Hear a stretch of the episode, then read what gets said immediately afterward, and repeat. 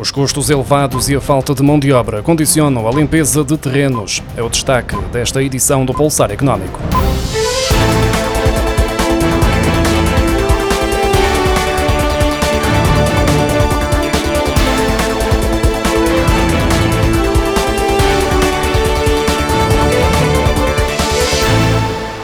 Proprietários de terrenos em Portugal estão obrigados a limpar a vegetação invasora para travar o risco de incêndio. Contudo, a subida dos preços praticados pelos profissionais deste setor e a falta de mão de obra são apontados como os principais entraves ao cumprimento da lei por parte dos responsáveis dos terrenos que não têm meios próprios e disponibilidade para fazer a limpeza.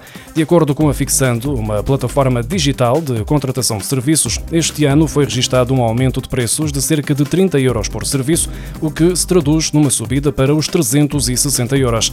Estes valores representam um aumento de 9,4% desde o ano passado, como revela um comunicado da empresa que analisou mais de 4.735 pedidos que foram realizados na sua plataforma durante este ano. A Fixando conclui também que há falta de profissionais especializados nesta área. Entre os meses de abril e junho, os profissionais que estão inscritos na Fixando responderam a 68% dos pedidos de limpeza de terrenos, verificando-se uma maior disparidade entre a procura e a oferta nos distritos do interior do país. Há um ano que o euro está sob pressão, tendo atingido esta quarta-feira a paridade contra o dólar ao tocar o mesmo valor que a moeda americana por breves instantes, algo que já não acontecia há 20 anos. Depois de descer para o nível onde se encontrava o dólar, recuperou ligeiramente, mas com uma margem que tenderá a colocar o euro em situações semelhantes nos próximos tempos. Há vários fatores que estão a contribuir para a depreciação do euro nos últimos meses. Desde logo, os investidores estão a pesar a margem cada vez mais reduzida para o Banco Central Central Europeu subir as taxas de juro de forma mais acentuada para controlar a inflação, tal como tem feito a Reserva Federal Americana, uma vez que taxas mais altas fortalecem a moeda, ainda assim com a ameaça de recessão a pairar na Europa face aos preços elevados da energia, o Banco Central fica com menos espaço para aumentar as taxas taxa de desemprego no conjunto dos países da OCDE manteve-se em maio em 5%, o nível mais baixo desde o início da série, em 2001. No comunicado divulgado esta quarta-feira, a Organização para a Cooperação e o Desenvolvimento Económico indica que, em números absolutos, houve um aumento muito ligeiro para 33 milhões 848 mil pessoas desempregadas em maio, contra os 33 milhões 825 mil cidadãos que estavam nessa situação em abril. Os países com mais desempregados foram os Estados Unidos, com 5 milhões 950 mil, Turquia com 3 milhões 850 mil, Espanha com 3 milhões e 50 mil e França com 2 milhões e 200 mil.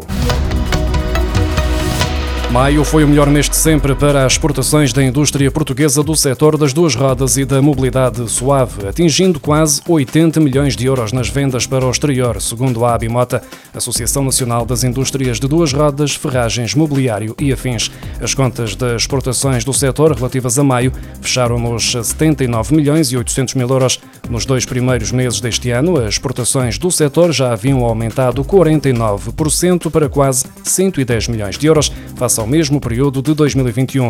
O ano passado foi o melhor de sempre para a indústria portuguesa das duas rodas e da mobilidade suave, mas os números dos primeiros meses de 2022 apontam para que o setor volte a crescer percentualmente em comparação com 2021.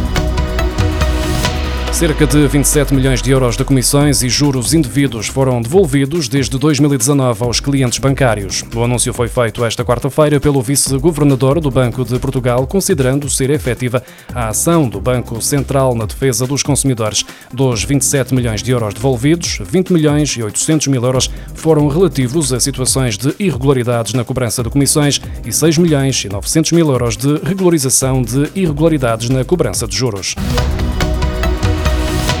Foi publicada na noite de terça-feira em Diário da República a nova tabela de retenção de IRS para acomodar os aumentos salariais na função pública. O governo já comunicou aos sindicatos que, por exemplo, os assistentes técnicos que agora entram na carreira a ganhar 709,46 euros vão ter um aumento no salário de entrada de 47,55 euros, passando a receber 757,01 euros brutos. Este aumento terá retroativos a janeiro e vai abranger 17 mil trabalhadores do Estado. Os sindicatos já tinham anunciado que, se não houvesse alterações fiscais, os aumentos poderiam ser absorvidos pelas tabelas de IRS.